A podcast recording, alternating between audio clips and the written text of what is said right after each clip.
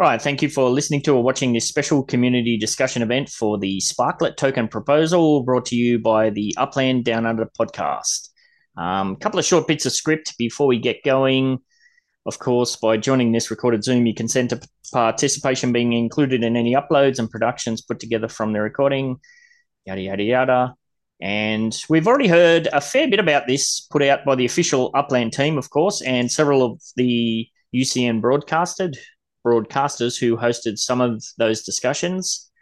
I'm very much interested in hearing what other people from the community think about it all. And I said this to um, Happy MFR last night. I said, this certainly hasn't been set up as a platform for myself to gab off with my own half baked theories and biased opinions, although that will undoubtedly be a large part of it, of course. Um, what else we got to say? Oh, if you do stick around to the end, we'll get do some giveaways. Uh, if you are listening or watching the recording and you post a comment or a question about it in the YouTube, you'll go in the running for an additional 10,000 UpX prize in next week's Upland Down Under podcast. So, with all that being said, we're probably probably just going to go through the um, we'll just run through the what's been outlined in the white paper in chrono- chronological order and attempt to unpack it all. Um, and like I just said before we got recording, if you've got anything to jump in and say, please do so. So yes, first of all, it, now this it's an interesting question. Somebody mentioned, is this the big September confidentiality you know, thing that was supposed to be put out there. Um, I did ask the question in the broadcasters channel. I haven't got an answer yet. I would assume so. Uh, I don't know. Or is there something else even bigger coming? I don't know. This this has to be it, surely. Yeah, it's got to be. There's nothing at this point, too. They're all. It's the weekend. Nobody's working. They're not announcing anything. Yeah, it's uh, interesting. So yeah, Upland put this out, of course. Sparklet white paper community review, working to make Spark tradable on Ethereum. Um, this is what I saw at whatever AM it was when I first um, got wind of this was all happening. And when I read the headline, I was my initial reaction was, "What are they doing?" Um, I don't know. Initial reactions when you read the headline. What were you thinking? I I kind of was like, "What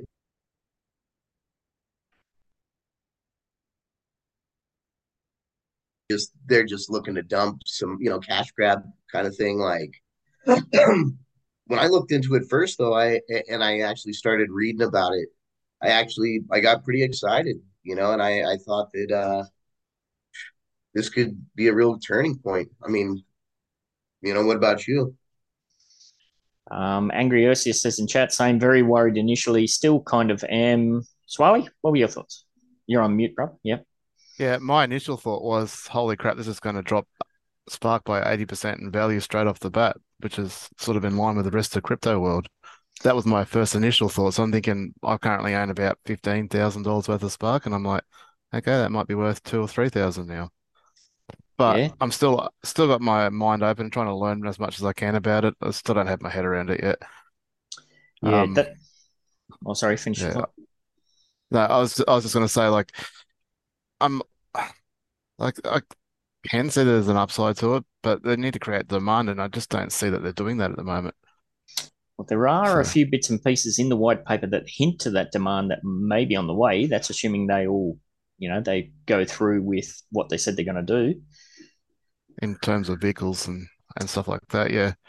Yeah. So we'll have to wait and see. But yeah, you're dead right. Um, I, I thought it was strange. Ethereum why Ethereum? You know, there's other blockchains out there.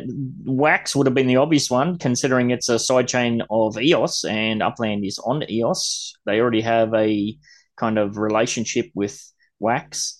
Um, any thoughts on that particular on that chain choice? No, hundred percent with you on that one. Like, why the cost of Ethereum when you can even um, Manic, uh, sorry, Matic or um, one of those Arbitrums or something like that would be a hell of a lot cheaper. So yeah. yeah, wax obviously would be the obvious choice. Maybe, yeah, I've got nothing on that one. You know, I, I actually think it's a good choice um because Ethereum is so mainstream. Yes, you know, and I mean it, it's kind of one of the reasons I think Upland has not been in the spotlight so much. you know, and, and getting it onto Ethereum, I think is going to be, you know, that that makes it an ERC20 token that opens it up to, you know, really, you know, people that are in the crypto world. And and then you you'll get those people that'll come in and just kind of hopefully see exactly what we saw when we all first started. Yep, absolutely. Now, um, I mentioned before we got kicked off that there was a, an additional AMA that was run for the UCN broadcasters this morning. I believe that's going to be shared at some stage. Uh, one of the things that was brought up in that is the discussion about this, and the, you know they are open to the possibility of going on to Polygon or whatever in the future. It's just you know it's one of those wait and see things. Um, yeah, you, I, I, think you did right there. Like I'm, especially, I'm one of the squeaky wheels that have been whining for a long time. Where's all the mainstream news and attention for Upland? You know, where is it? Why is there no articles being made about Upland? And what, one of the things that we've always speculated on as being a large reason of that is because you know there's no Ethereum tie-in with the heavily established Ethereum NFT kind of you know base or whatnot. So, and because it wasn't specifically tied to a cryptocurrency, well, here we've got all of that happening at once. So, hopefully, this is the catalyst that kind of gets a lot more news articles and whatnot um, put out about it. I did have a quick clickety clack before to see if there was any articles put out since this was all released. Um, I wasn't able to find anything as of yet, but I would expect would suspect that you know over the coming weeks that that's got to start getting out there at some stage. So hopefully that generates a lot of interest and whatnot. So we'll have to wait and see. So yeah, I, I think as a general vibe, a lot of people shared that kind of sentiment. The, the initial reaction was, "Oh, what are we in for here?" But then the more that um, you read into it, and especially as we've, like I said, we've heard people talk about it now for you know for a few few hours and whatnot, a couple of nights more, and we've been able to get some different opinions and thoughts on it. Um, there's no getting around the fact that once you do go on to the official crypto space, you're in for a hell of a ride. Um, I did. Let me just turn my phone off because I'm getting pinged like crazy, driving me nuts. I did go through and have a look at what are some of the other blockchain metaverse pro- projects out there. Um, and this is very interesting charts to look at. This is Axie Infinity. Um, And if you listen on the Spotify, we've got a very low initial price and then just massive pump, massive dump, and then a very long choppy tail. Um, same for the sandbox, pretty much the exact same kind of trajectory, very similar to Decentraland, Mana, um, ApeCoin, the NFT project, of course. That came out with a very high initial price, but then followed the kind of same pattern big, massive dump, long, slow tail. Um, of course, you have to take all of this with a big grain of salt because we are in an extended bear market in the wider crypto space, um, which can be seen in Bitcoin as well. This is BTC chart. Obviously, Bitcoin's way older than all of those, but you know, very similar pattern styles there. Ethereum, same kind of thing. Big massive pump, big massive dump. Uh, Polygon, just for shits and giggles, I thought I'd have a look at that. A couple of different spikes there, and one more I did was EOS, very similar. So I know there's there's mention within the um, the white paper, which we'll get into, about kind of doing a few things to try and mitigate that, but there's no real getting around that. a large percentage of where this is all headed is out of the hands of you know anybody associated with the platform, whether that be Dirk Dunn, you know, you just put it in the hand of speculators. So, any thoughts on that as well, like tying in heavily with the existing crypto space?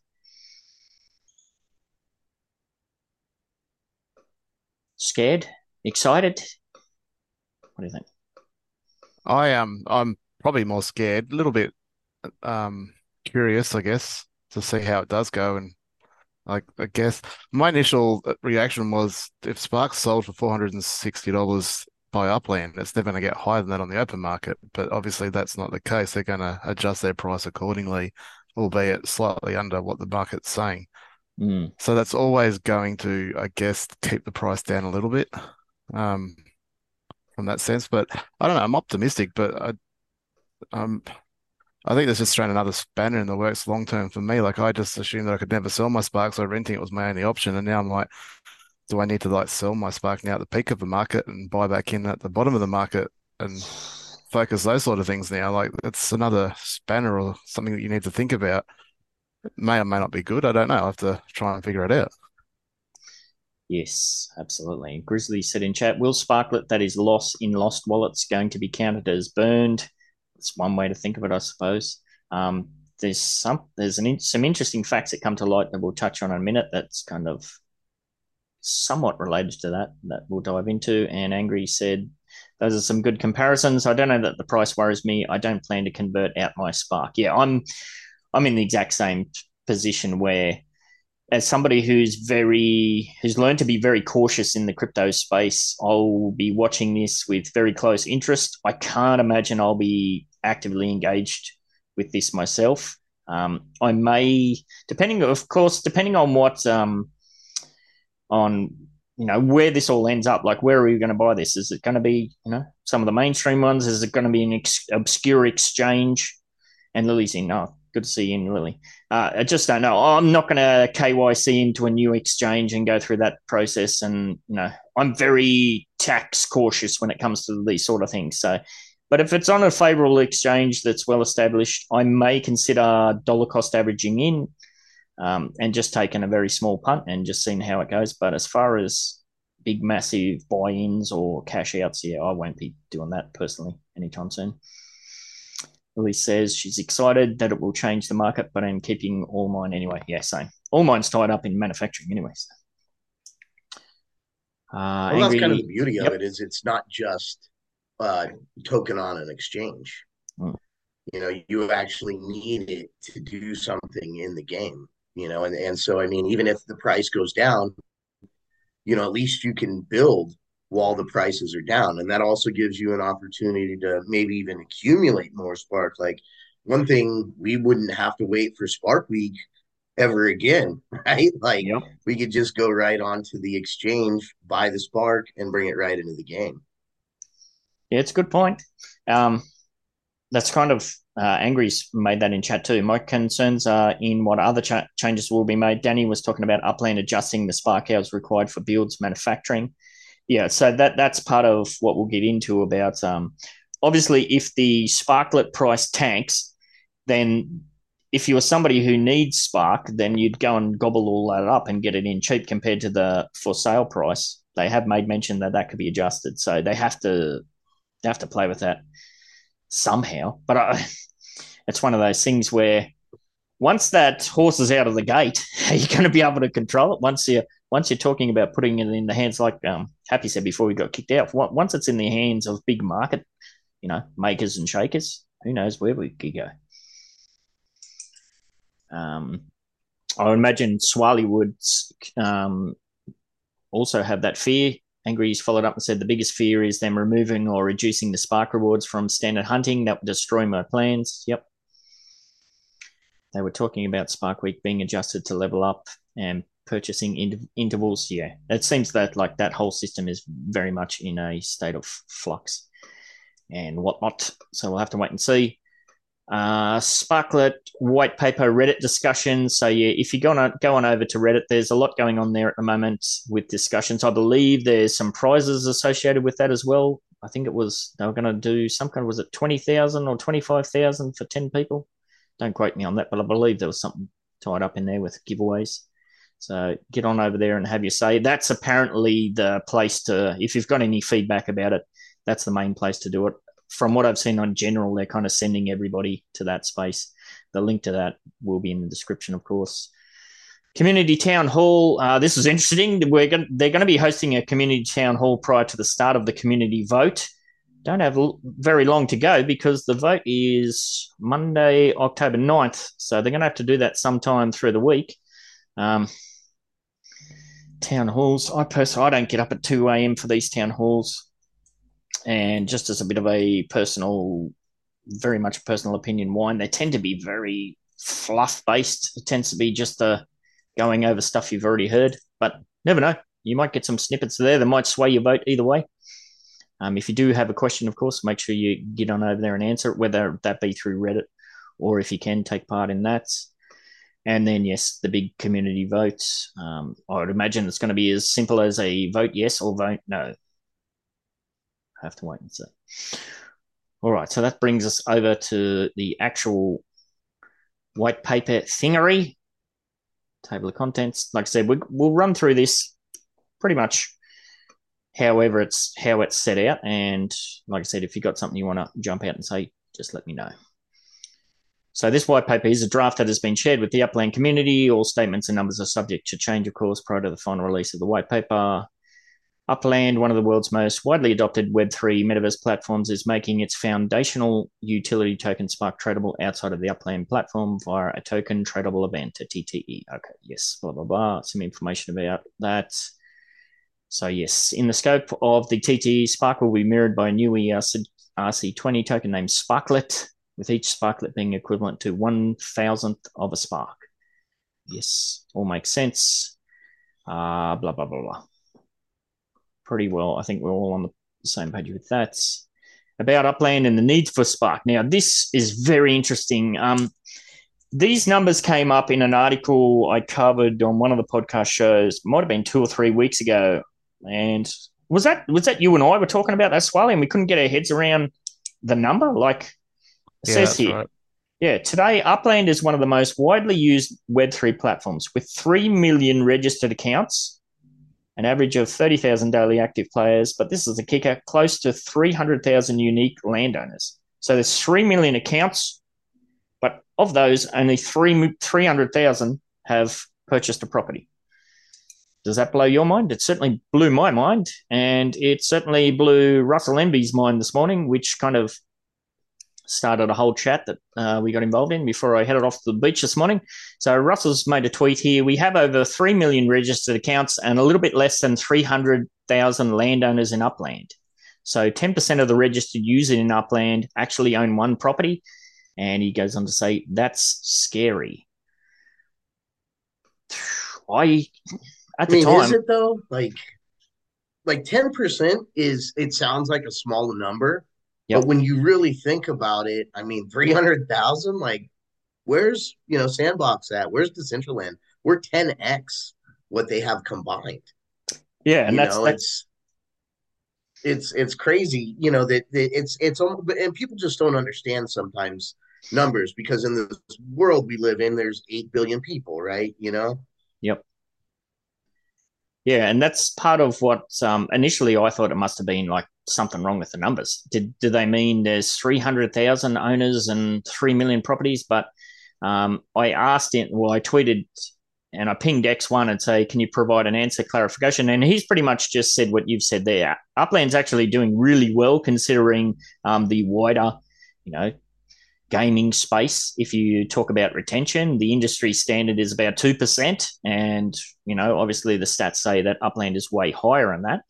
Um, but yeah, it still seems strange to me. And, you know, I went on with a bit of a rant here too. It's so there's been 270,000 people have gone to the trouble to download the game.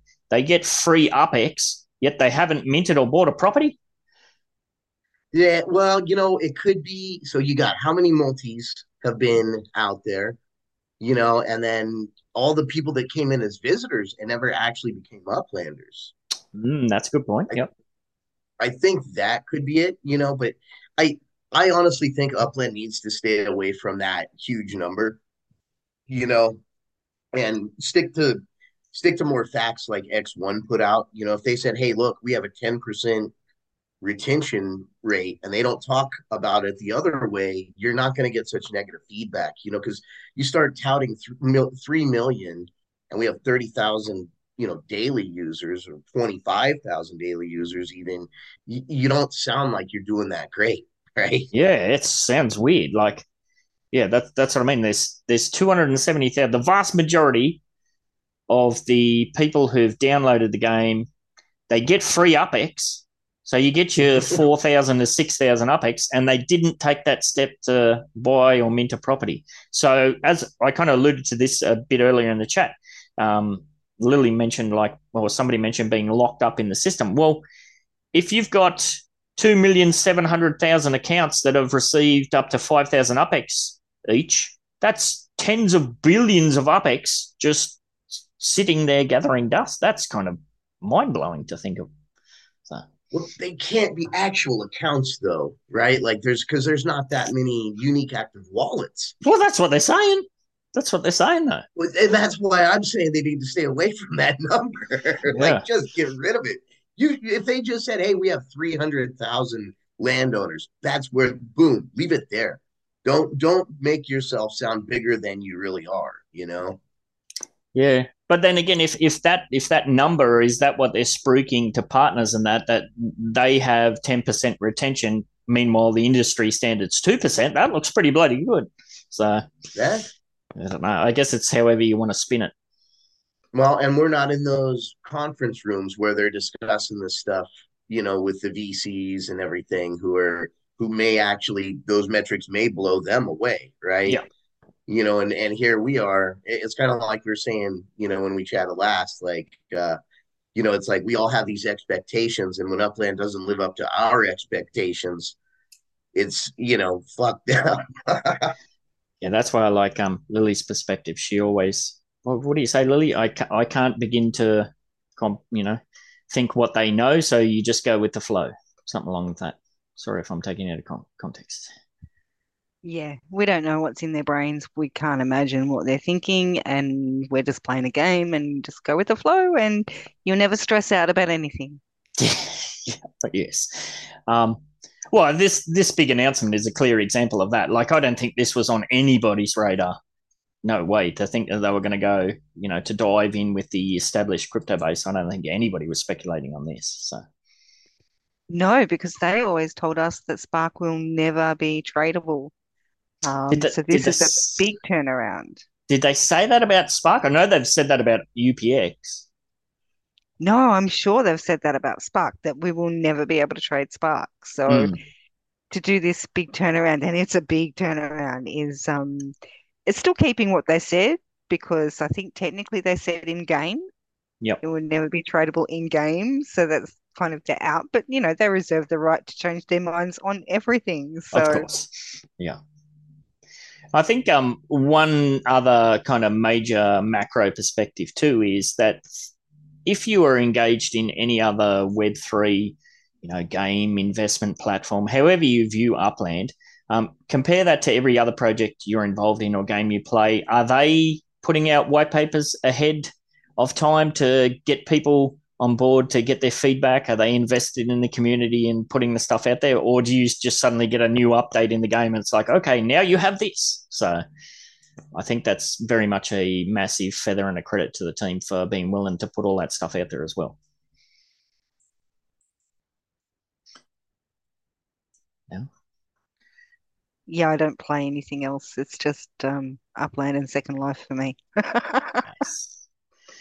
All right, so let's go back to the the platform or the white paper. So it goes on to say about a bunch of stuff. Yes, we do know that um, UPX is one dollar for a thousand. It's not traded on exchanges. Blah blah blah blah blah. Um, Uplands transformed into a layer one metaverse. Yes, I think um, all of this makes sense. All of the, the uh, community is pretty much up to speed with. We know where Upland wants to head. All of this sort of stuff's been brewing for a while, so I don't think there's anything particularly there that stands out. Um, Spark utility and demand. Okay, so this is where it starts to get interesting. Ecosystem participants in the open economy, including Upland players, Upland entrepreneurs and creators, third party developers, and brand partners, all require Spark for a variety of functions. Upland players, of course, we need Spark to build. And coming in 2024, players will also use Spark to charge their virtual machines as a means of travel. So that's good. That's something the community's been hanging out for. There's also been speculation about, you know, like a, I know back in the day, people were buying up all of the gas stations. I don't know what city release that was. There was all this speculation. Well, I'm going to have my Spark gas MetaVenture on this one that has a gas station tag on it. Um, who knows? Is that going to be a MetaVenture? Is it going to be you have to do that through an official exchange? Have to wait and see.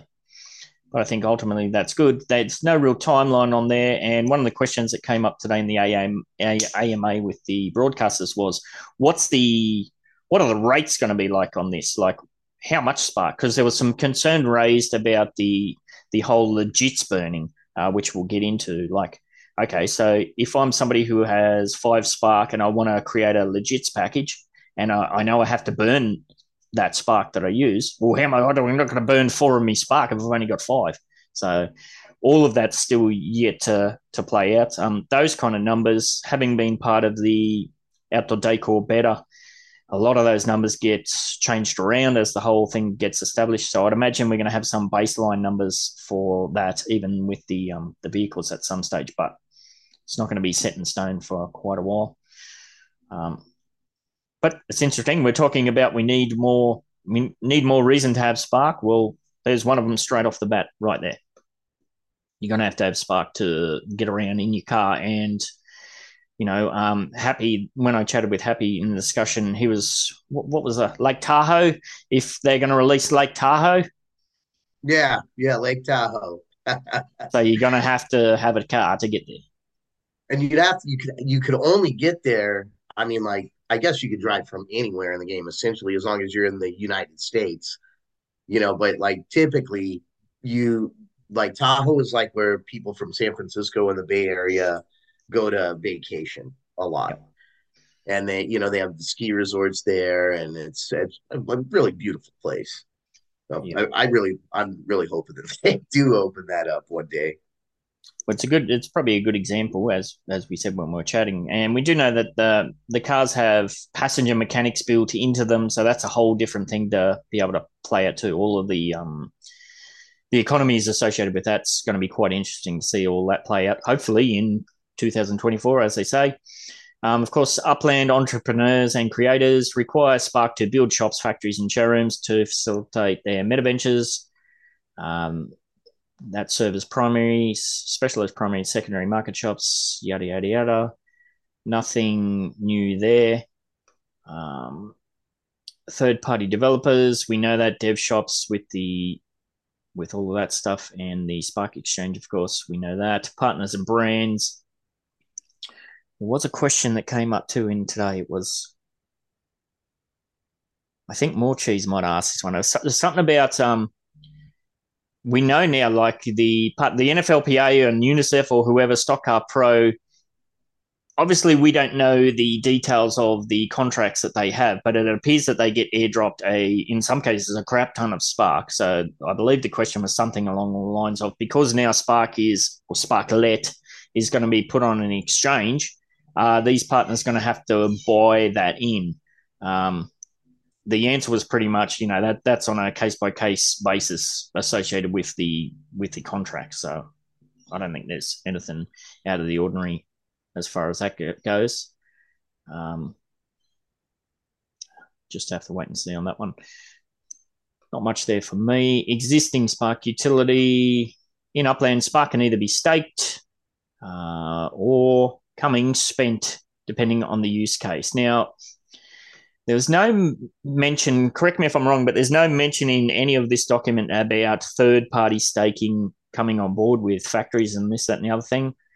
Um, it's a bit disappointing personally to see that. I know there's a, a lot of people that want to get involved in the manufacturing process, yet they don't have enough spark, even the minimum spark to apply for some of these UGC things. I believe it's five, or even if you have five Spark, if you're somebody who's got five Spark and running a mass app, map asset factory, you can't do a lot with five Spark.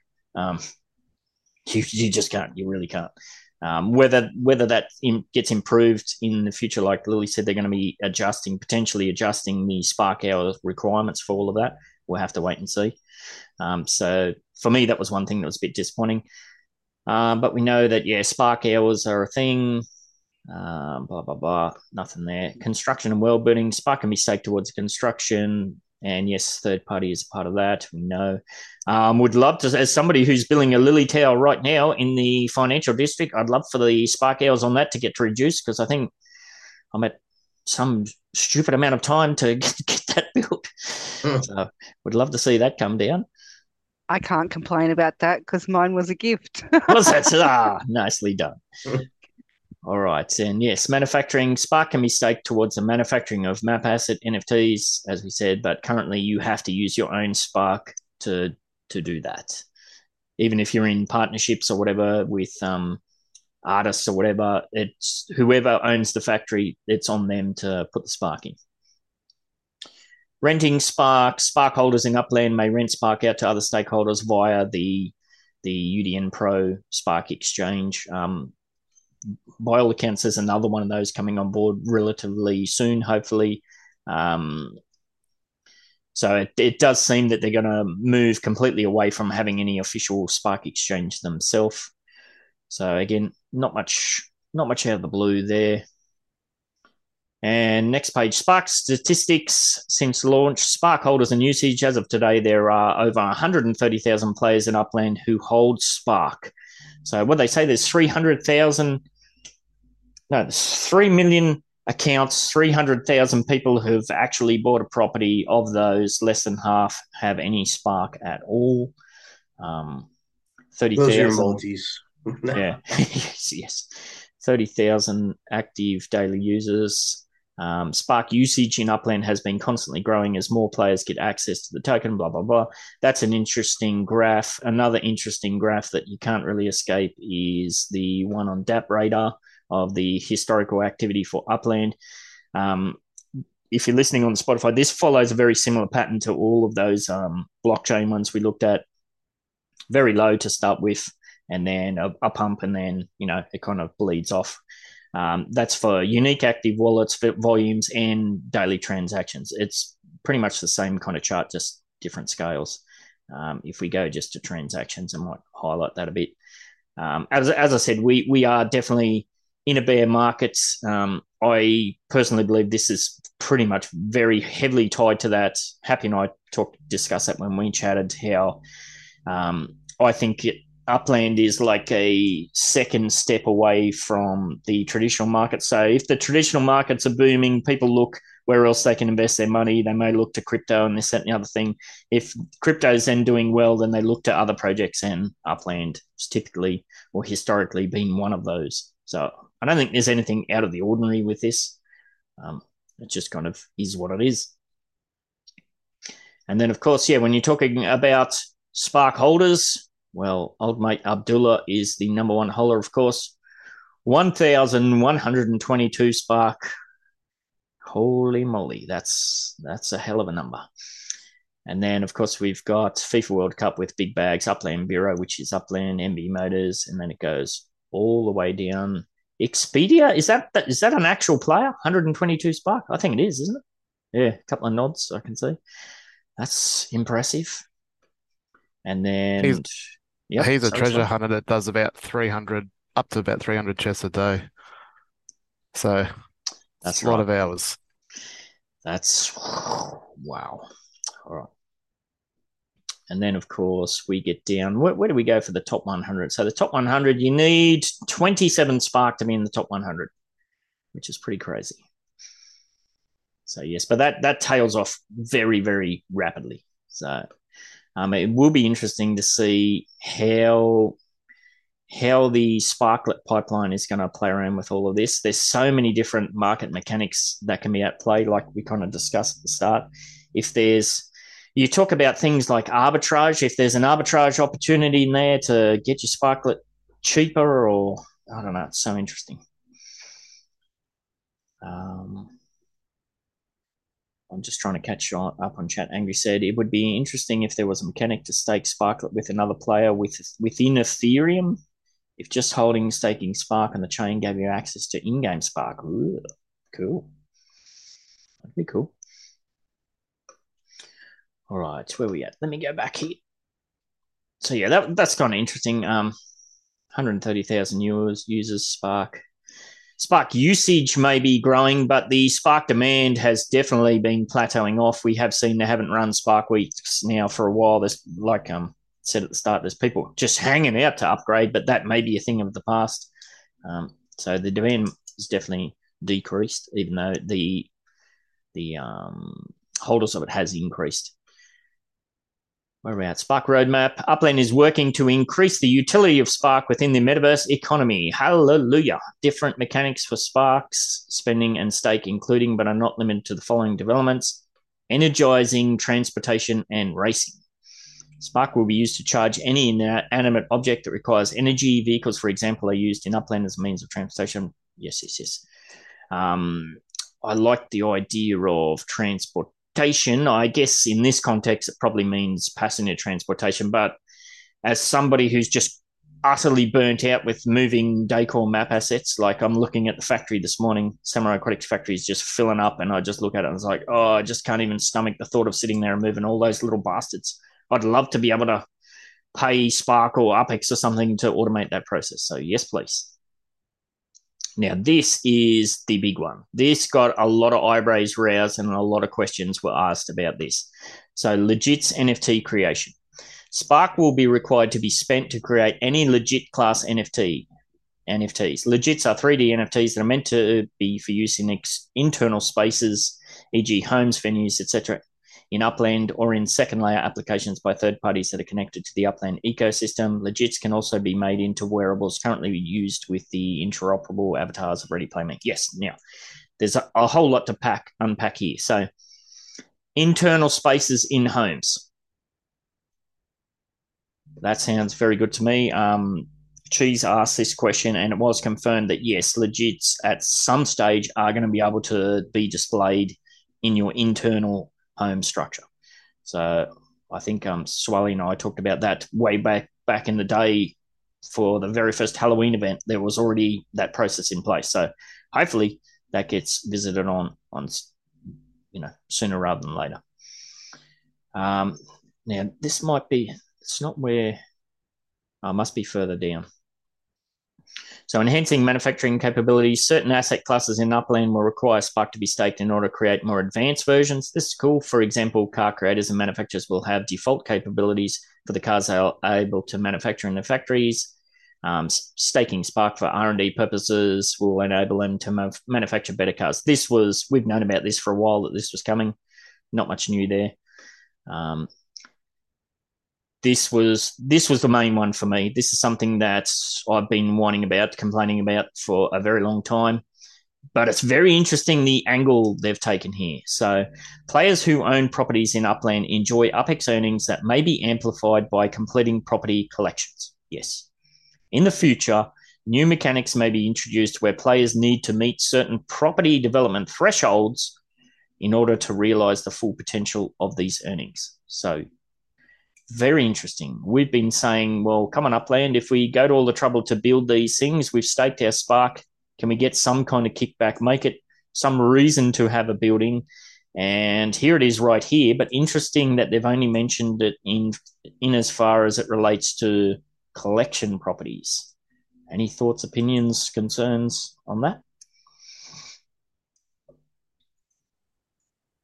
I have a lot of blue collections. So you might have a hell of a lot of building to do. I was just going to say it, it says to activate the collection. So, I mean, would that be, you know, maybe it would kind of be like a purple, um, like a standard or higher, you know, and then like maybe even, you know, depending on the, um, the rarity or whatever the the status of the collection, you'd have to build a certain type of building. Yeah, it's interesting.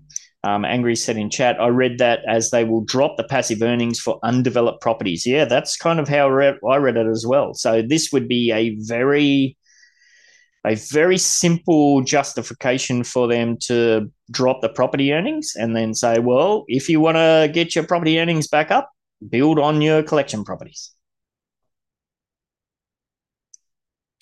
And my my problem is that I'm saving all those properties for blueprint shops. Yeah, it's interesting.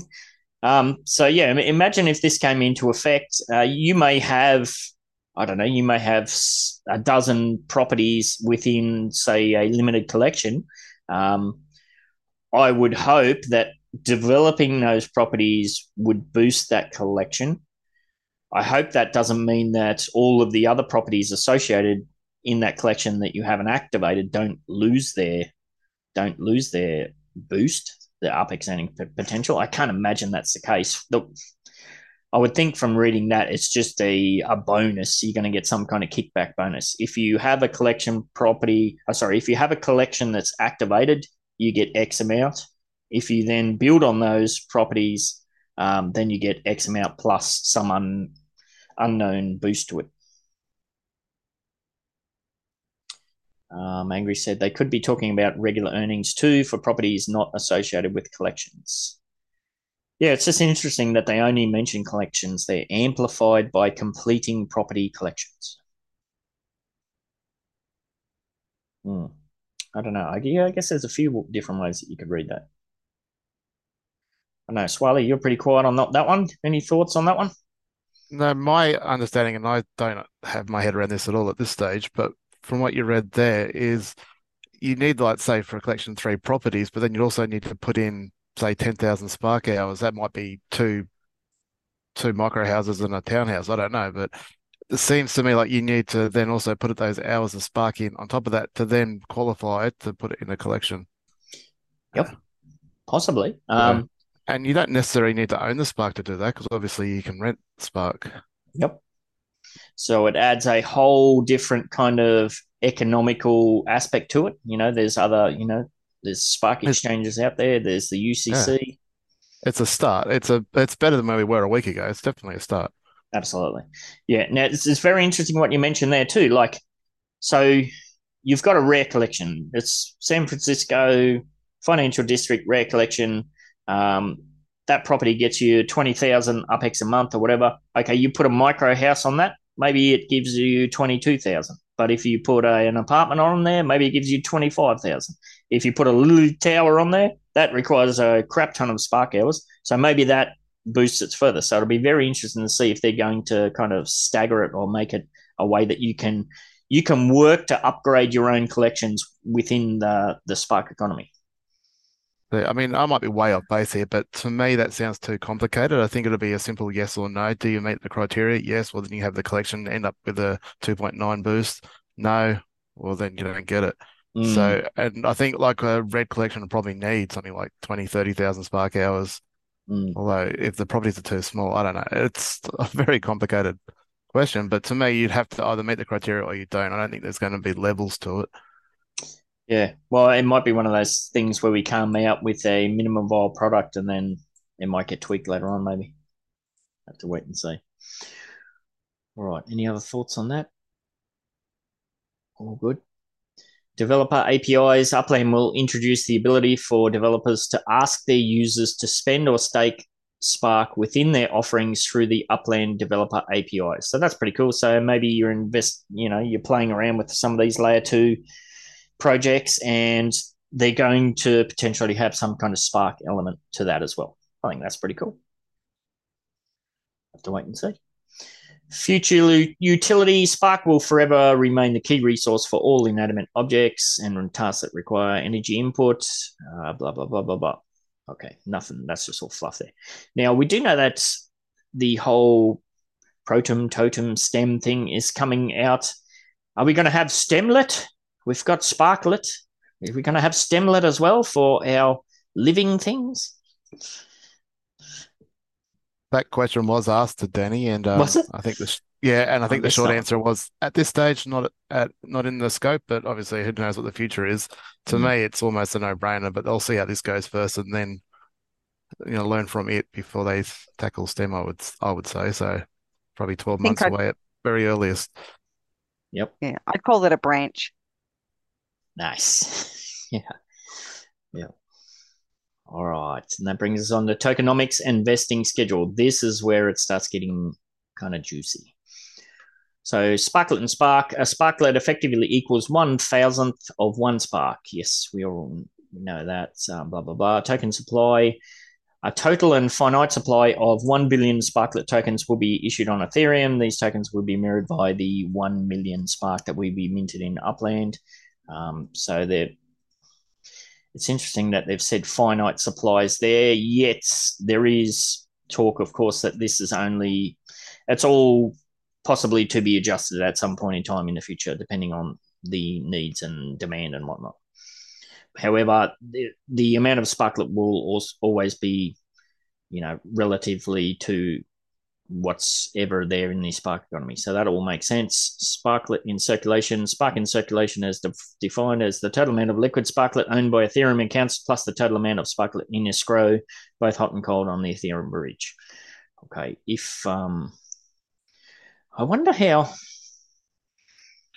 wonder how if you're if you're somebody who's come into Upland without that crypto background and yet suddenly all these terms have been thrown around. I wonder if that kind of gets you scratching your head a bit. You know, when you talk about hot and cold wallets and bridges and escrows and whatnot, that's pretty common terminology for the crypto heads. I don't think so. I think any player who's been in and spent more than three months in the Discord can figure that out. They've got in, yeah, via, via osmosis, perhaps. Yeah, well, I came in and I had never touched a wallet in my life. Oh, well, there you go. Living proof. All right, Sparklet accounts investing schedules, Upland Treasury.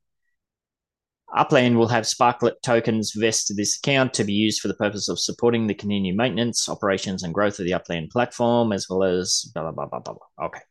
Incentives and rewards. Upland may use tokens from the incentives and awards allocation to encourage engagement and participation among Upland players. So giveaways, prizes, yada yada yada. These can be activities, but not limited to consecutive sign-in bonuses, cool level ups. Well, there you go. They did mention it. Live events, competitions, missions, treasure hunts. Upland may tweak and update the mechanisms and value for incentives and awards at any time to comply with its goal of maintaining a stable overall economy in Upland that all kind of makes sense. Um, token grants for adopting communities, games, platforms, and brands. Upland may use tokens from the ecosystem to, blah, blah, blah. we kind of mentioned that. Uh, Spark grants may be used to incentivize developers to use Spark staking in their products through Upland APIs. Yeah, we've seen all this with the existing Spark economy, like I said, the NFLPA gets a certain amount of Spark allocation based on whatever their contract details are, Jackie Sai, all of this. Um, they have to then manufacture those um, map assets, NFTs, whatever it may be, using the Spark they're allocated. So nothing kind of jumping out there. Advisors and supporters Upland may use tokens from the advisors and supporters allocation to incentivize partners such as entities that provide marketing and market making services. Entities such as centralized exchanges for their listing services and other advisors and supporters. In the case where vested tokens are not utilized for advisory purposes 12 months after vesting, Upland may roll over the tokens to its treasury allocation. So that's interesting. Um, any concerns about that? We know that the current user base has all of the the Spark. Um, we pretty much hold all of it. What is it? Six percent of the current, the total available we're holding, or something like that. There's any concerns about so much other Spark Sparklet being out there in the wider space that may or may not get used? I think you know the whole market maker um, aspect of it is you know that that's what scares me the most because that's what is going to tie it and and basically make it look just like every other crypto out there. Because yes. the market basically is all going to go up and down at the same time. So you can almost just expect it to roll with the crypto cycles which isn't necessarily a bad thing. I mean that's you can see astronomical growth. I think that's one thing not everybody is even talking about is the growth that we could see from this you know? Yeah, yeah it's, it's all tied in isn't it? Like we we want the word to get out there seeing that it's going to be tied into the crypto space on ethereum. That's that will inevitably happen. You know once this hits an exchange that's you know that creates its own kind of um, interest demand this that and the other thing um, that will inevitably roll over into a you know a higher user base. Hopefully, a good percentage of those um, go on to be active users that contribute positive positively to the community. Have to wait and see. Anybody else want to chime in there? Any concerns about that?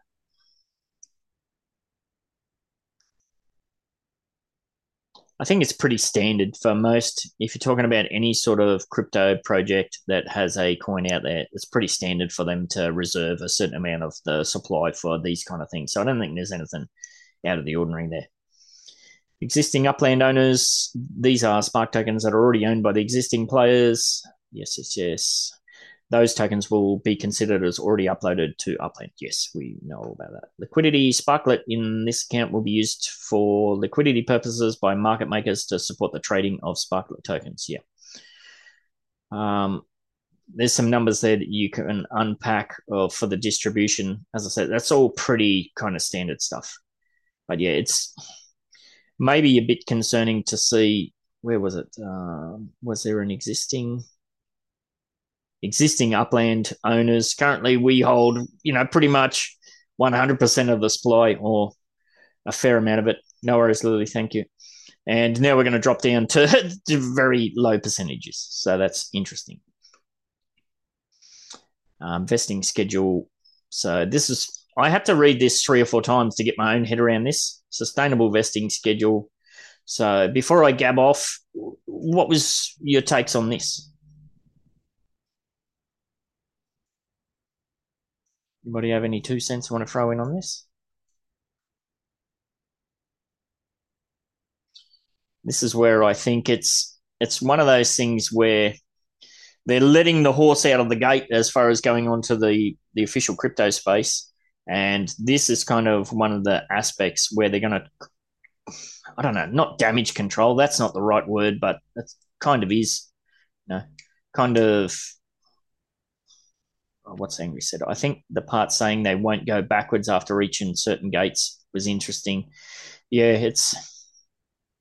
I mean, they have to have some flexibility built into the system. Um, so I guess this is a way to do it. I'm not going to try and second guess Dirk or anything because, like I said, I didn't really understand this. It took me a few reads just to get my head around the basics of it.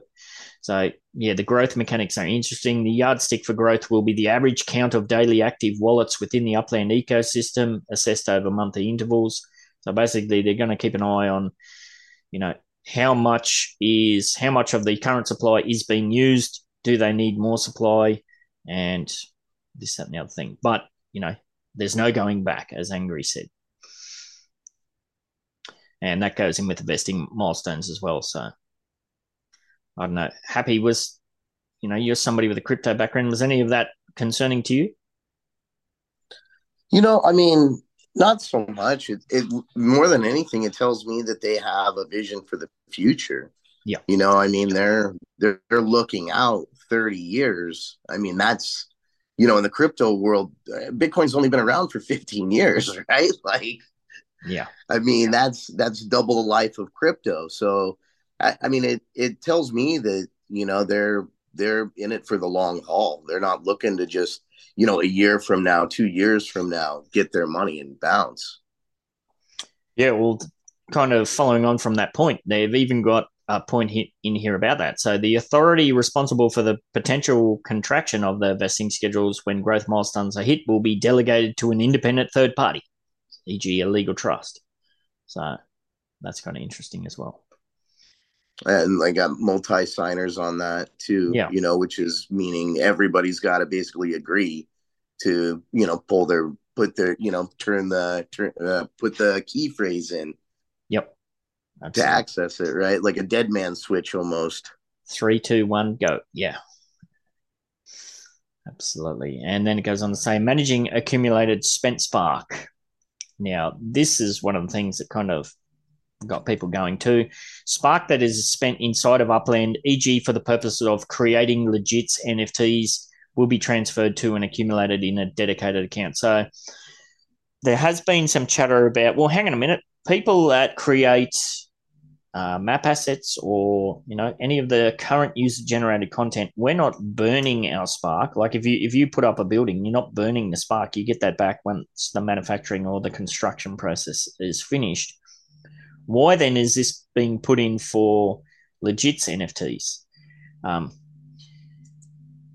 i guess i forget who i was talking to her about it. We were talking about this as like we knew that UGC legits were on the way, but how were they going to do that? And might have been Lily I was talking to about it. Um, you know, we know for like structural ornaments, for for example, we have the crate system. Well, were we, were we going to have tiny little packs of NFT legits on your your property or something? We we were kind of speculating how they're going to do that. Obviously, there has to be some kind of legit manufacturing process. There has you don't get anything for free.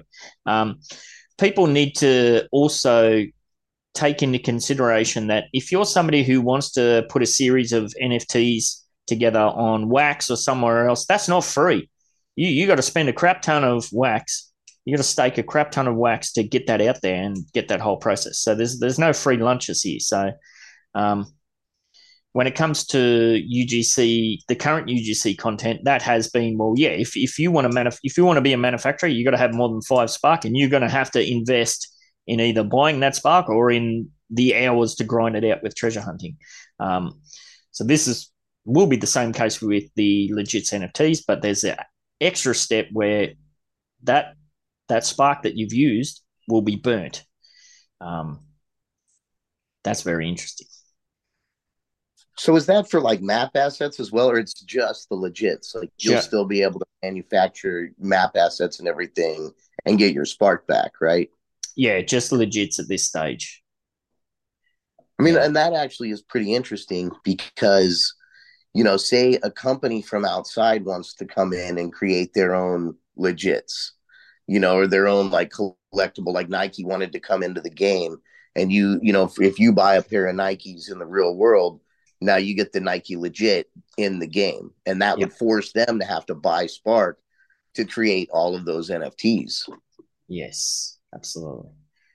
Um, Angry said in chat, to me, this was the good idea fairy. Probably got put up on the whiteboard. Someone was thinking about the popularity for burning crypto and wanted to bring that into Upland somehow. Now, I have used the terminology burning there, but I don't believe that's the case it will be transferred to and accumulated in a dedicated account. In a period cadence that will be determined in the future, the Upland team will work with the community to form a proposal and recommendation about what should be done with the accumulated spark. Yeah. So there is a potential that it could be burnt or it might be given away or some other thing or a mix thereof. So yeah, it's it's not 100% in stone that all of that will be burnt. So something to take in mind. Yeah, but I, I do know that that a lot of people were like, hang on a minute, why if I want to create legits, why do I have to burn my spark? But yeah, that's that's kind of it's almost a a well established established mechanic in the wider NFT space, although that's that's not really burning though, is it? You're you're essentially just locking it up in staking almost if you like I said, if you want to do a wax NFT series or something. So it's interesting. Updating tokenomic parameters in the future this white paper serves as a foundational document, da, da, da, da, da, blah, blah, blah, blah. So I don't think there's much there. Implementation, bridging from Ethereum to uploading to Upland, uploading Sparklet. Sparklet may be uploaded from Ethereum to Upland in the denomination, yes, we know that, of 1000 Sparklet convert to one Spark. The following requirements need to be met for an Upland player to upload Sparklet. So you have if you're somebody that has purchased Sparklet on an exchange and you want to get it into Upland, you have to be a status of Uplander or above, can't be a visitor. You have to have a MetaMask wallet connected to your account. Um, that's where I think a lot of people who maybe not very confident with the whole crypto space, there's a whole bunch of tech support emails waiting to happen there with wrecked accounts and whatnot. So yeah, if you are if you are heading into that whole space for the very first time, uh, make sure you get out there and do a whole bunch of research. Have a good chat to ChatGPT. You know, what do I have to do? What are the security concerns with playing with MetaMask? Because there's a lot there's a lot of very hard lessons that can potentially be learnt there. Um, there's no going back. And of course, the player must be in good standing you can't be in Alcatraz. Makes sense. During the upload process, a player will initiate the upload through the Upland platform with a connected MetaMask or other wallet. The player will then be responsible for signing the transfer. Yet, all of this is very common. If you've done anything with ICOs or token transfers or you know swaps and this, that, and the other thing, Um, that's very pretty standard stuff. Um, Angry said, I'm not smart on crypto. Is there a risk of people cons- consolidating Spark from their multis? Don't know if the fees make that smart. Um, y- yes. Although, I guess that depends. If you're somebody who had multiple MetaMask wallet accounts and say one of these exchanges was doing some kind of campaign, some kind of giveaway, yeah, there is the potential there that somebody could have multiple accounts and get a whole bunch of Sparklet through that process. They could very easily transfer that to a single account. It is blockchain; it's very easy to do within the exchange, and then send it off. Possible. I was thinking of exporting from Upland accounts and consolidating it as Sparklets. Um, yes, but it's very difficult. We'll get on to that in a minute, I think. Uh, completed action, upload action includes the transfer of the uploaded Sparklet to a escrow and the transfer of the equivalent number of Spark from the mirroring account to the Upland player's account. Yes, yes, yes. Okay, yeah, and there's no escaping the the fees associated associated with that, the gas fees of that. Um, going to be very interesting to see how that all plays out.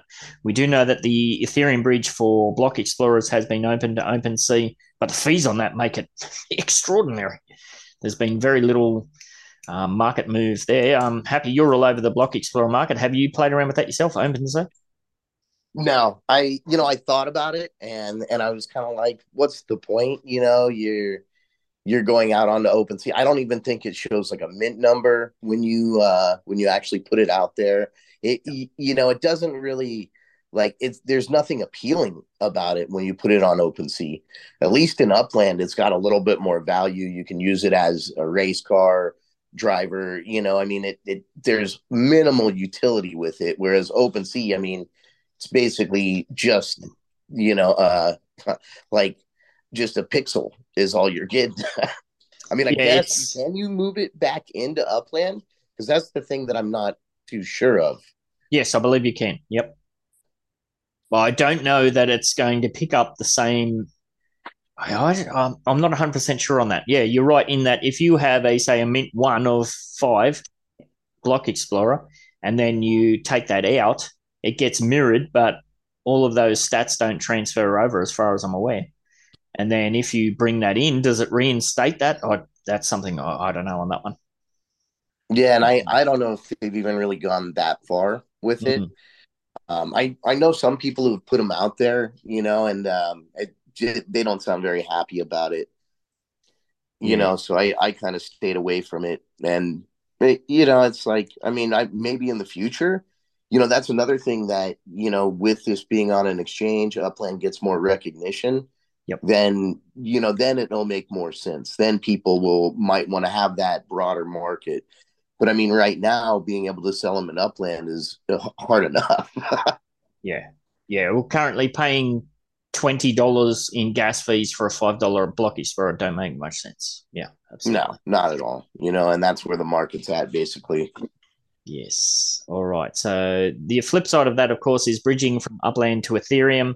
Spark may be reclaimed from Upland back to Ethereum in the form of Sparklet. The following requirements need to be met for an Upland player to reclaim their Spark. So, this is if you have a Spark balance in Upland and you essentially want to cash out, basically.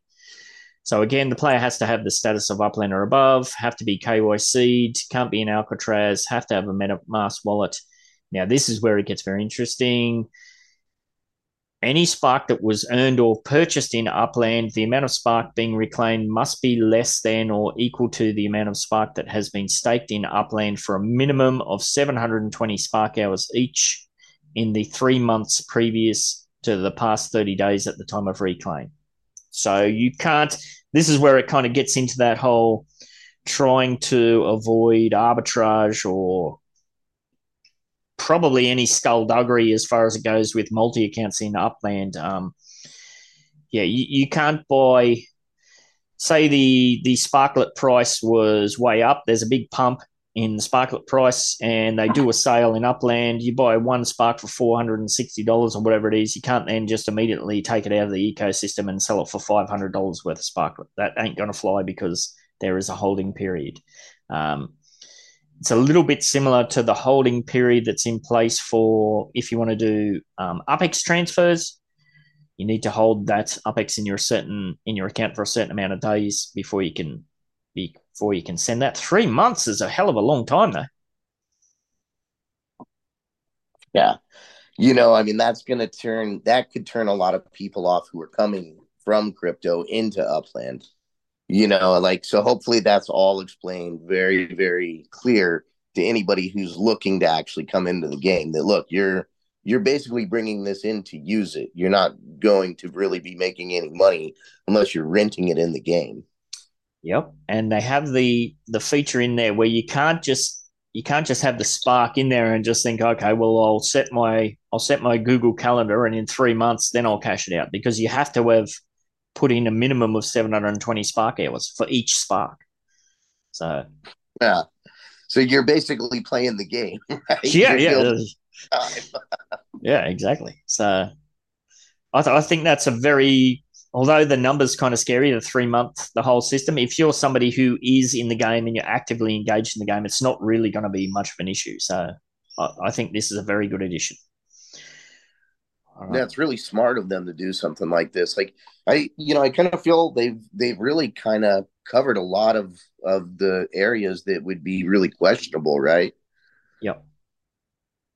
Yeah, they've kind of thought ahead to all of the um, potential pitfalls or whatnot. And Laban agrees. Thanks for jumping in, Laban. Um, Swally, what do you think? You're somebody who has working on a very hefty spark balance. Again, I'm still just trying to get my head around everything. The two concerns I have at the moment, and I'm probably not even justifying having this, is don't a lot of smaller cap crypto just get manipulated a lot? And what's going to stop that from happening? Um, if that does happen, I don't know, but um, yeah, that's basically that's my concern there. So yeah, uh, I'm it, not sure the small caps can be, yep, absolutely. And um, the concern was about multi accounters. So we do know that multi accounting is rife within Upland, especially as it relates to Spark yeah. treasure hunting and this, that, and the other thing. So um, there doesn't appear that like you can't transfer your spark balance. You can't filter that into one main account within upland. You can with properties you can with upx you can't going to be able to do that with spark. So if you're a multi-accounter who has 10 different accounts and you're grinding Spark, you're going to have to have 10 separate KYC accounts, 10 separate MetaMask, MetaMask accounts. So I think that pretty much, it's pretty much, you know, it's going to negate all of that as far as the cash out pipeline. So I, I think ultimately that's a good thing. And then interesting to note here it says player has sufficient UPX to pay for gas fees associated associated with the reclaim. So yeah, so on the way out, if you're going from in upland taking a spark out, you're gonna have to pay gas fees in UPX. Um, how is that going to be calculated? I imagine that's going to have to be calculated to the Ethereum gas fees in some respect.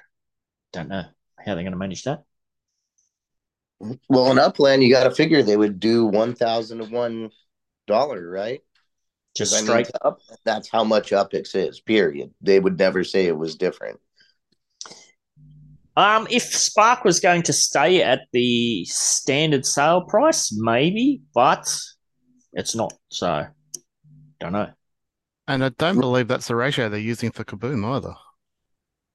Well, no, they're only giving Kaboom like two to one. And yeah, I don't know what like isn't there a thing now they've they've said like if um somebody who has uh, a dev shop gets up to like 20 million UPX, they'll yeah. cash them out. Right? Well, that was mentioned for the official partners. Of course, the community took that on board, and I was one of the, the people who took that on board and was like, hell yeah, well, I'm going to save up 20 million UPX. Um, but that's never, as to my knowledge, that's never been put out there that that's that's going to be an official thing for actual community members. It is for partners like Jackie Sai as an example, um, which makes sense. Um, but specifically for community members, yeah, I I don't believe that's been confirmed. I hope so okay. because that would be nice to work towards. so I don't have to buy and sell properties to get out that USD. But yeah, have to wait and see. And then, of course, yeah, the same information there for reclaim. All right. Bridging and operator account transfer cooldown. Within the bridge implementation in both directions, there will be a 48 hour cooldown for transfer execution. Even though the bridges follow the tightest security protocols and are subject to public audits, this serves as a final layer of defense where any potential vulnerability may be discovered and its implications prevented in due time. Does this mean it's it's also an avenue to save people from themselves? Like if you make a boo boo and you know you put down the wrong Ethereum address, is that what this means? Sounds like that's what it means. Um, again, it kind of does. Yeah, but, but I mean, then again, how do they know if you put in the wrong Ethereum address if it's an actual address, right? Well, I don't think it'd be an automated thing. I think it'd be like property scalping, where you click the button, and as soon as you click the button, you think, "Oh crap," and then there'll be a some kind of avenue where you can, you know, put a ticket in and say, "Hey, I messed this up. Can you help me fix it up or something?" Um, I'm reading that into it. Uh, for the crypto people, any sort of transfer has to sit there for 48 hours. That's that's not really going to fly, is it? So they they when they're bringing it in, it's going to take them 48 hours to get it onto into upland. Both directions, it says. Right. Okay. Yeah. Um, Angry said inadvertently saves them from themselves. Read to me like they want to slow things down in in case somebody finds a loophole. Yeah, that they've put that there as a security protocol. So, you know, obviously with something like this, the hackers, for want of a bit of a term, they're going to be looking for any way to exploit um, issues here. I wonder if this is a temporary thing. Doesn't say that there, so yeah. So if you look at Spark, like in game as staked Spark, I guess it's not uncommon for for crypto to be staked to have a lockup period, some as long as months, seven days, whatever. So I, I think two days is probably fair enough if it offers more security than. It's not like we're going to be in and out every day. So if you know it ahead of time and you're planning to get out and the market's sort of picking up, I, I think it's fair enough. Yeah. Yep, that's a good point. So yeah, that's definitely interesting. So it does seem that there is going to be a layer of protection there, both for Upland themselves and for the community. So, as I said, with at least a significant section of the community perhaps not being super confident with the whole crypto side of things, it's probably a very good thing. Migration of the existing Spark contract for the sake of enabling, pardon me, the proposed bridging mechanism Upland will migrate the existing EOS based Spark contract to an updated EOS based smart contract Yes, yes, yes. All right, that's pretty cool. Token sales and distribution up and yeah, here we go. Up until now, Spark has only been sold to Uplanders inside of Upland. Following the launch of Sparklet, there will be two methods of sale through Sparklet exchanges, um, centralized, decentralized exchanges. Yes, that will not exceed 2% of the global Sparklet trading volume. Okay. Inside Upland, Upland Me may sell Spark inside of Upland at the current market price as made public through exchanges that trade Sparklet. So early on, we looked at that's the kind of trajectory for many of the crypto projects. What goes up must come down. So if the Sparklet price was to absolutely tank, then potentially they're going they're saying there that they're going to reduce the spark price as well to match to mitigate that kind of arbitrage opportunity. Um, as somebody who spent at least a few thousand on spark that's interesting. Um, that's one of those things. I mean if you see the price going down do you think holy crap all my money's gone to waste, or do you think, yippee, now's the time to go and buy some more, nice and cheap? Yes, it depends on your perspective and what you're actually setting out to do. Furthermore, I, up. Yep, sorry, go ahead. I was going to say, I think you're 100% right there. That, that is a concern if you spend all this money. Luckily for me, I only spent time, not money. Yeah. But I think it's in Upland's interest to not let that happen. So I, to me, they they obviously that's probably one of their biggest incomes is to sell the Spark. So the more they get that price up, the more they're gonna make. So to create that Spark utility, I think is going to be more important to them as well as us now. Yes, of course, not financial advice. Do your own research, and we have seen a campaign, a very active campaign by the community managers since all inf- information has come to light. There is no speculating on prices within the Upland General; they're just deleting those um, to stay within the regulatory requirements. I, I think I, just think there's no escaping that we're going to have a pump and then we're going to have a dump. Uh, whether the dump gets us back to the original kind of price, who knows? Um, whether it continues to drop, who knows? We're just going to have to wait and see. Um, yeah, it's it's interesting that that's that's put in there anyway.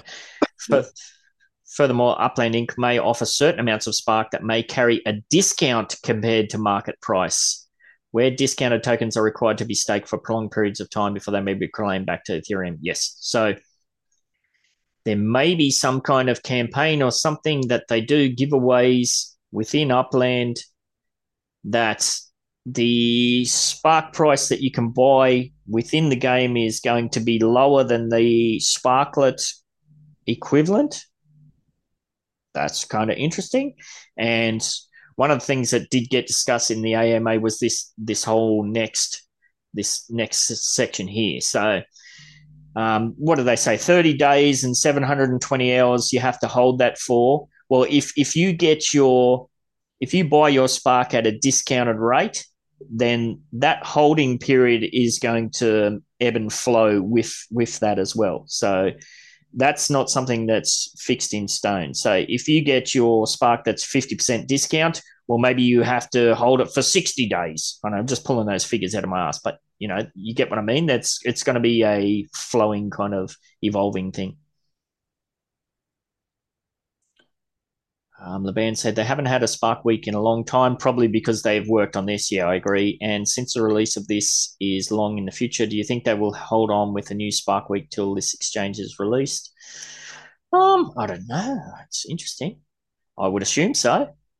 Um, yeah, I would have Spark Weeks. Well, they did say they're going to sell it, but probably. Well, this probably won't happen until the vote goes ahead. Put it that way. Um, so yeah, maybe end of October we might have one. Um, oh, I just feel sorry for all those poor people that have been waiting for months now to level up to get that little extra bonus bit of spark. Um, it would be nice if Upland come out and made some mention of that to people to give people some hope, or even just to say to them, "Look, we're not doing that anymore. Please go ahead and level up now." You know, just being in limbo sucks.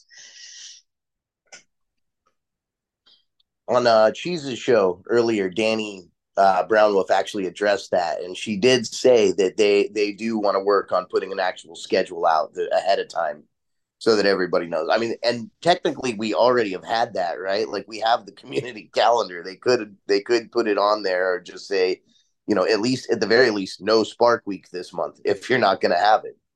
That's been my gripe for the very longest time. They put these things out, and then community says, "Hey, what about X, Y, Z?" And then you know, two, three weeks later, then you get some extra bonus information. Yeah, we that all that kind of stuff should be front loaded. Really, I mean, it doesn't take much to say, you know, there's not going to be another Spark week for you know the next two months or something. Um, right, and then nobody cares after that, right? Yeah. like, yes, just throw us a little bone every now and then goes a very long way. Um, rewards players will have the opportunity to win Spark in mini games, competitions, and other events. Other ways to obtain Spark will be through various incentive schemes, such as the currently established daily sign up bonus. Okay, mini games. Okay, hopefully that's more than treasure hunting, competitions, other events. So they're, they're already doing that now. Not much really to add on there. Um, we're nearly at the end there. Keeping the upland economy protected, having Spark tradable in the form of Sparklet may bring macro macroeconomic effect, effects that need to be considered, do you think? For example, in a favorable macroeconomic environment, Sparklet market prices may fluctuate up making it less accessible for uplanders. For that reason, Upland Inc. maintains the authority to tweak Spark related economic parameters within Upland in reaction to the macroeconomic conditions, such as, but not limited to, the amount of spark hours required for the construction of particular structures, the amount of spark hours required for manufacturing of map assets, amount of spark required to re- create legits, the amount of spark hours to required to change a particular vehicle. Yeah, okay. So they're going to try to stay in tune with the you know the macroeconomic markets. What goes up goes down. Yada yada yada. Bull runs, bear runs. They're going to try ultimately, I think oh, you're, you're chasing the horse that's out of the gate there, I think. Um, I don't know. Thoughts, concerns on that? It's almost like they're trying to put a dollar value on building an apartment block, doesn't it? A Rather bit. than just a spark hour. Yeah, yep. Well, that's that's what it will inevitably come down to because once we have a once Sparklet's tradable on the exchanges, there's just there's an arbitrage opportunity there. Um, if there's a way to take advantage of that, if you are a manufacturer, um, or if you are somebody that's looking to get more Spark for cheaper or cash out, um, yeah, this is this would appear to be their avenue again, another avenue to try and mitigate that arbitrage situation. Um, because yeah, if the Sparklet price tanks and you still have to spend thirty thousand Spark hours to build something, you're going to be like, well, what the hell? Doesn't make any sense. So they have to do something. Um, how often is that going to be? Oh, here we go. With sufficient data available, Upland may Upland may create a monthly rule according to which it will adjust the parameters e.g., when the Sparklet market price is altered by more than 20% in a given month, either direction, those parameters may be adjusted in the subsequent month. 20% is pretty bloody generous. That's pretty good. I'd take 20% arbitrage any day. What's that? That's crazy arbitrage. Yeah. But then they can't make it too low because then they'll be changing things all over the place. So I don't know. It's just so interesting. It's just going to add so many other dynamics to the whole situation. So, and one thing that's not mentioned in here, um, of course, because they probably wouldn't, but it would be in the terms of service, is the tax implications. Once you get tied to the official crypto exchanges, and yeah, you're buying, trading crypto. You're if you buy if you buy um, Sparklet at a certain price and then you're converting that into Spark within Upland, that is a crypto to crypto trade that will trigger a capital gains or loss event in there somewhere. Um,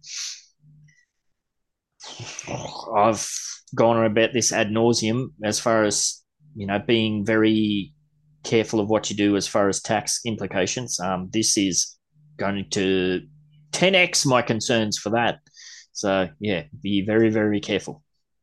There may be a 20% arbitrage opportunity there, but you you may pay for it dearly in the long run. So right, 40% tax on top of that, right? Yeah, because it's, it's the same in the US, isn't it? Um, in Australia, if I buy Bitcoin, I have to hold that for 12 months minimum.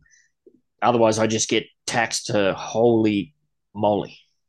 Yeah, yeah, no, it's yeah. capital gains. But here in the States, I think crypto to crypto transfers are non taxable.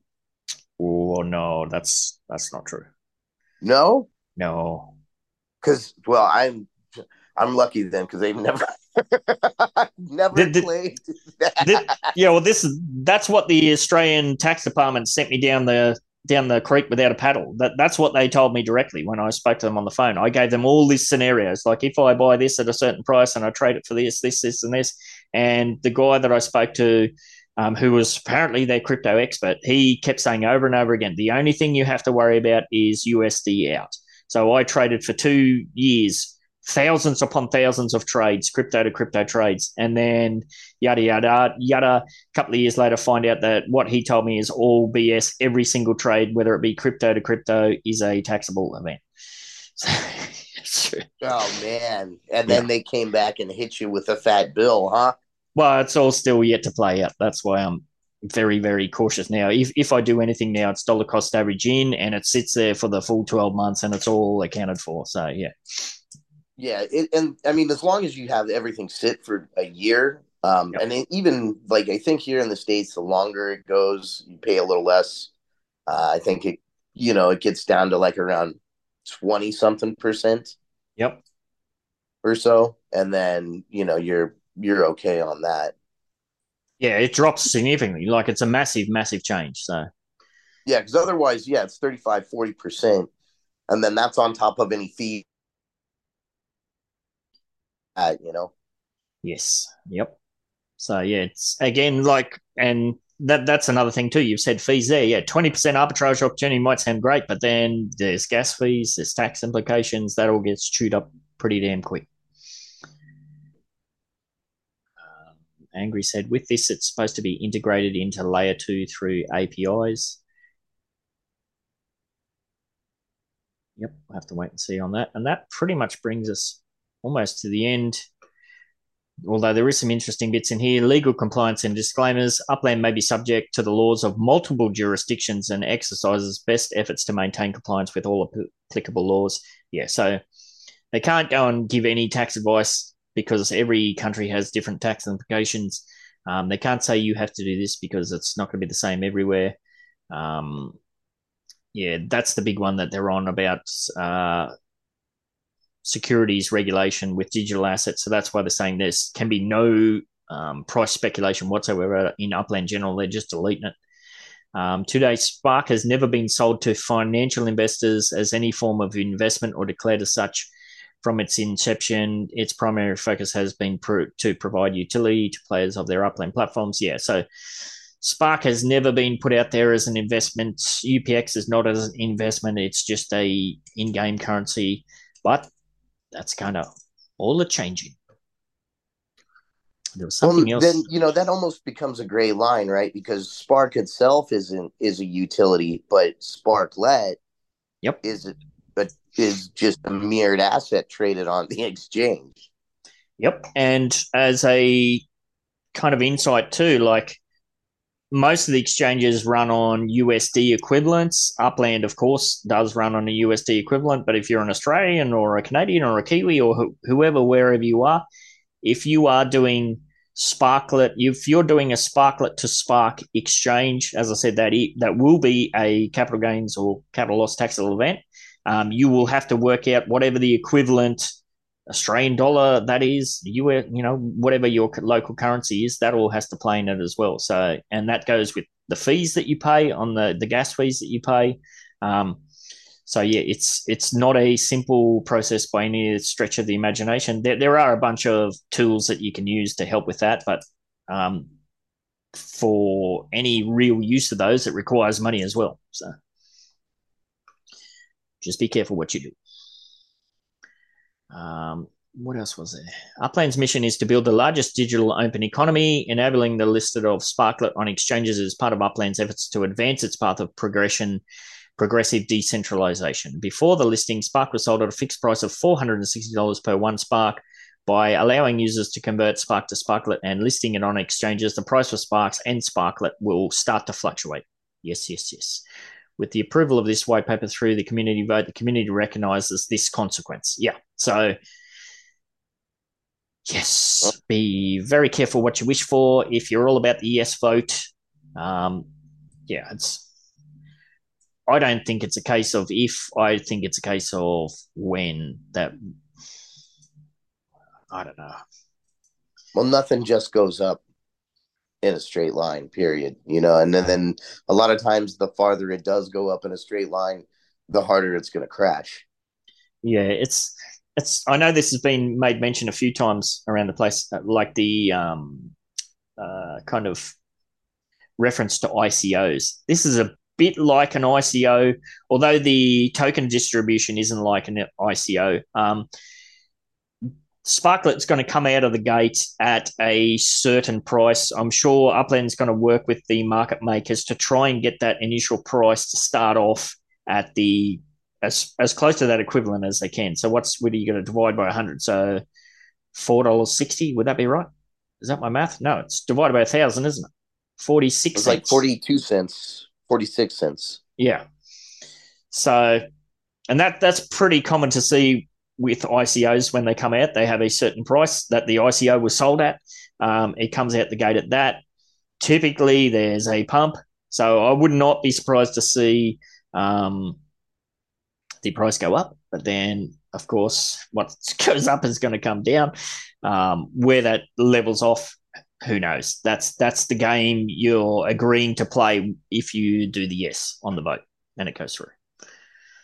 So, well, kind of like we were saying though, with only six percent of Spark being in our possession as the, you know, the VCs, so to speak, or the the initial investors, mm. I don't know how much of an effect we can have selling. It's going to be the market makers that could really be the ones that sell. And I mean, almost every single, you know, like ICO or IPO that I've been a part of, you're you're right. You'll get a, you'll typically get a good pump, but I mean, it almost always sells off so fast, you yep. know. And then you'll get your price discovery, and yeah, you'll kind of go through a lull for quite some time, and then you're you're either going to stay stuck in that lull because nobody cares, or you will, you know, hopefully gain relevance, get back to your initial price, and essentially get even higher as yeah. long as you have a good product.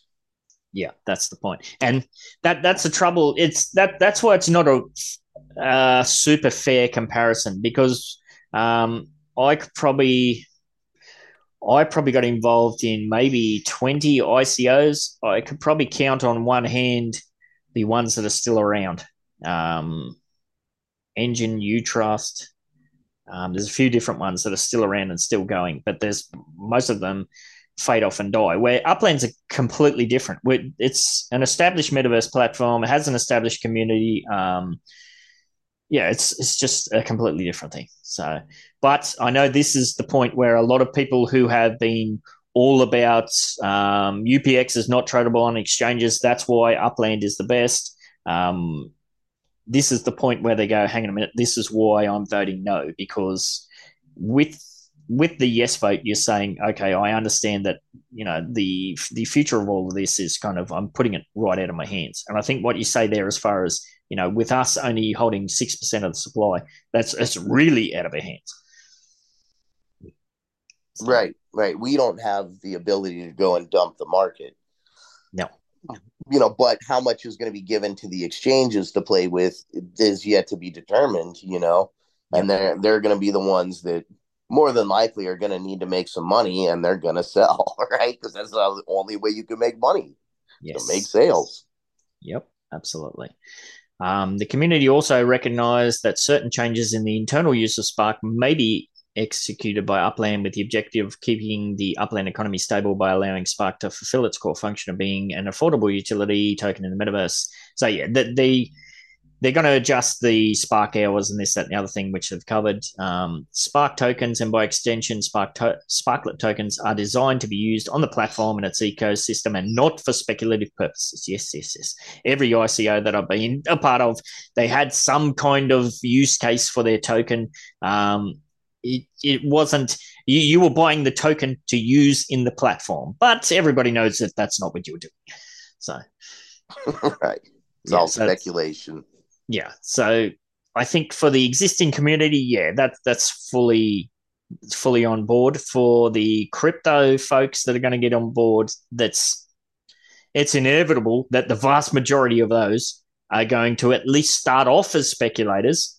What we're hoping is that they you know they look into things a bit further and yeah like you said um oh shit we can actually use this token and there is benefits to using it and then they become you know unique active wallets um, positive uh, community members and this that and the other thing so yes blah, blah, blah, blah. upland has no obligation to maintain or otherwise consider the price of the tokens when deciding on spark hour requirements yeah okay blah blah blah blah blah. All disclaimers. Yes, it is the responsibility of each individual entity or organization considered involvement with Upland to comply with all the applicable laws, regulations, legal requirements. Yes, yes, yes. We know all that. All right. So that's pretty much the end of that. Um, tokens shall not be. Yeah. All right. So that pretty much covers all of that. So yeah, like I said, there's a lot to unpack there. There's a lot to go with. Um, make sure if you if you do have any other questions or concerns, um, feedback to offer, get on over to the Reddit page. There's some really good um, inputs posted in it. I know is it Hanzilla? He posted a really good long one. Um, sorry, Heavily Bills. So there's really good stuff in there that was interesting when I was kind of preparing for this. I kind of had a quick read through as well. So check that on out. Any other thoughts, suggestions, opinions? Are you willing to put what your vote is going to be out there? I am definitely going to be voting yes on this one. Um, for nothing else other than I'm excited to see what kind of wild ride we go on. Probably yes for angry, just to see what happens. Yeah. Um, Elslack, I'm for sure yes. Yeah. I'm probably a yes. I think it's more exciting than it's not. It's super, super risky, but then without risk, there's no reward either. So I think that's the ultimate. Yeah, so I'm excited to see where it goes. So we were talking last week about what's this news going to be. Hope it's not disappointing. Well, I think they tick that box. I think the news is definitely not disappointing. Yeah. Um, it's definitely very interesting. I'm opti- optimistically cautious. Is that the right word? Or yep, yep, yep, absolutely. Cautiously optimistic about it, but yeah, yep. it's um. But I think the yes vote's going to show it in. I don't think there's going to be, judging on the, that um other vote they did, the other proper one with the community pool. I don't think there's. I think it's yeah, it's show in. Yeah, I, I, would assume so as well. Grizzly says I would say yes. I'm in it for the long run. Either way it goes. Yeah, well that that's a good point too. Um, if you're somebody that does have the long term vision and you know you're somebody that has the stomach you got your diamond hands you're going to be willing to see it go up you're going to be you know it's going to go down it's going to do sideways chop you're going to think that's the lowest price and you're going to wake up one morning and it's dropped another 20% um, you're going to tear your hair out and say oh my god um, you know if you got the stomach for that long haul and if if you've been in the crypto space for any period of time you, you probably you're probably well exercised and ready to tackle this head on. Yeah, I'm definitely a yes. You know, I, I think it's nothing but going to give us better exposure to, you know, more crypto people that I think will find real value in Upland. They're they're going to come in and be like, "How have I not known about this or or participated?" You know, because I feel like a lot of people really don't know about Upland or, you know, we we also maybe haven't been taking that seriously and getting on an exchange really legitimizes us in the eyes of a lot of crypto bros. Yep. Yeah absolutely. That that's a big thing for me too is like i said I, have been banging on about where's the mainstream you know coverage of upland? Well here we go. This this this has to be the catalyst. Um yeah wait and see i can't i can't see getting on a mainstream exchange though i can see it obviously being on um the decentralized exchange, but not. Yep. I can't see it being on Coinbase or Binance or something like that. Well, they did mention both centralized and decentralized. I, yeah. Um, who knows? Like, um, I believe Happy said, you know, that they are in SF, so who knows? Who knows what their tie-ins in? Who you know? Who they know in the space? This, that, and the other thing. Um, for it to come straight out on Binance, I think that would be a stretch. Uh, Coinbase, I yeah, that's like that's never going to happen. I wouldn't think, not initially. You know, uh, see, I actually think they'd be perfect for Coinbase, especially if they can, you know, like somehow prove that it, they're not a security because of the yeah, regulation I mean, aspect. Yeah, they're so tied in with it. Man, that's maybe a good point. And Coinbase does a great job of educating their their users about their cryptos. Yep. I've earned plenty of free crypto doing those courses myself. Yep. yeah, Coin, Coinbase would definitely be the one to get on if they could. But just to even see it on um the coin market cap or something like that under the metaverse tab would be amazing. Epic, eh? Yeah, absolutely yeah. epic. So yeah, regardless I'd... of even if it is just a centralized exchange it gets on, it's just to see it there would be a massive first step. Yeah, I'd imagine it'd be on like Gate.io or somewhere like that as well. Have to wait and see. Hopefully, it's not one of those really wildly obscure ones. Uh, I know some of the ICO projects I got involved with in the day. Some of those were very dodgy to get involved with. Handing over your KYC details to. Well, if this was a month ago, I probably would have said KuCoin might have been a good shot, but not with the recent changes there. So, all right, we have to wait and see. Um, Finsky, I see you jumped in. Are you able to chat? And you've been swayed either way. If you want to put it out there, voting yes, no. Um, what what's that for, for the no voters that you've seen? What's the general vibe? From what I've seen, it's the we don't want anything to do with um, having anything to do with this being tied to an official exchange. That's pretty much the only thing I've seen. Anything else in the radars for no's? No? If it ain't broke, don't fix it. Maybe. Don't know. Finsky might be asleep again. He's good at doing that.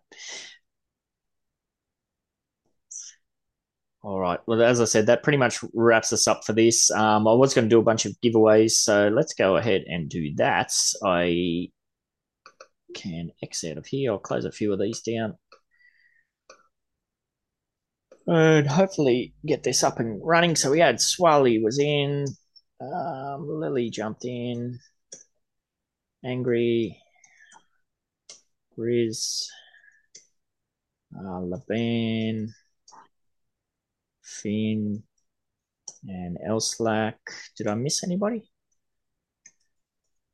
I don't believe so.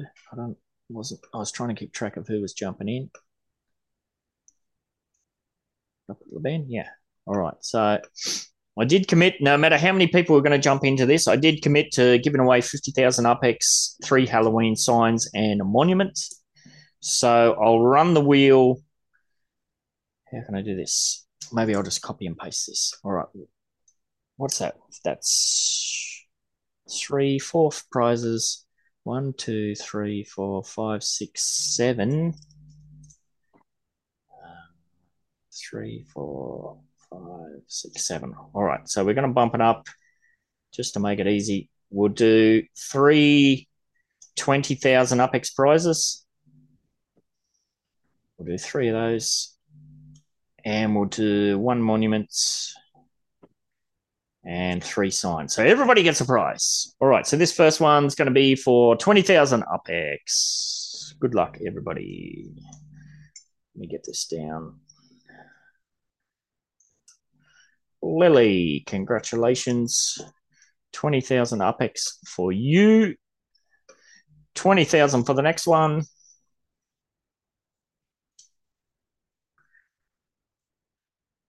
Laban might have got it. Congratulations, Laban. 20,000 on the way for you. One more 20,000.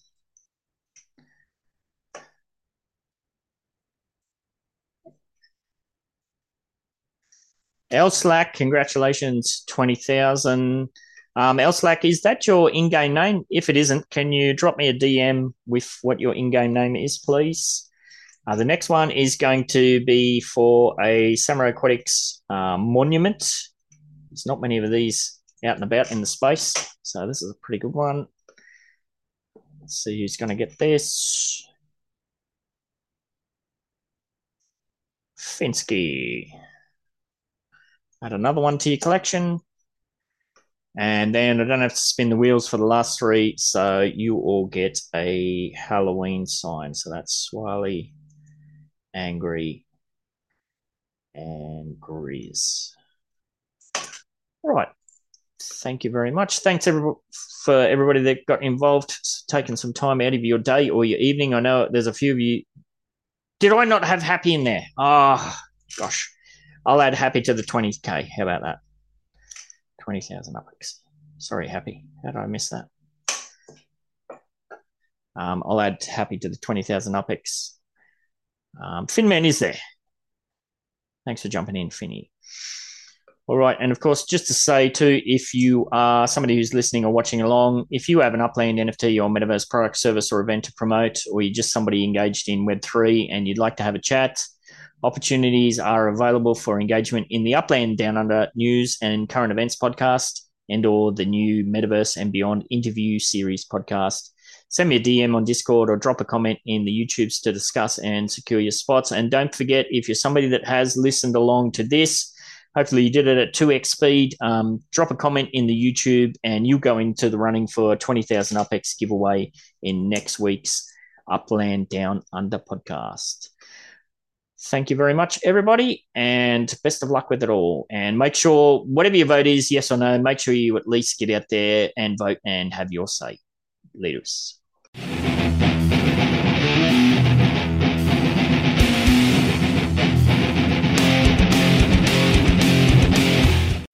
This Meditainment production is brought to you today by the Samurai Aquatics and Decor MetaVenture. Scan that QR code or click that link in the description and dive yourself headfirst into the Samurai Aquatics Discord server to pleasure your peepers on our current and future range of outdoor decor.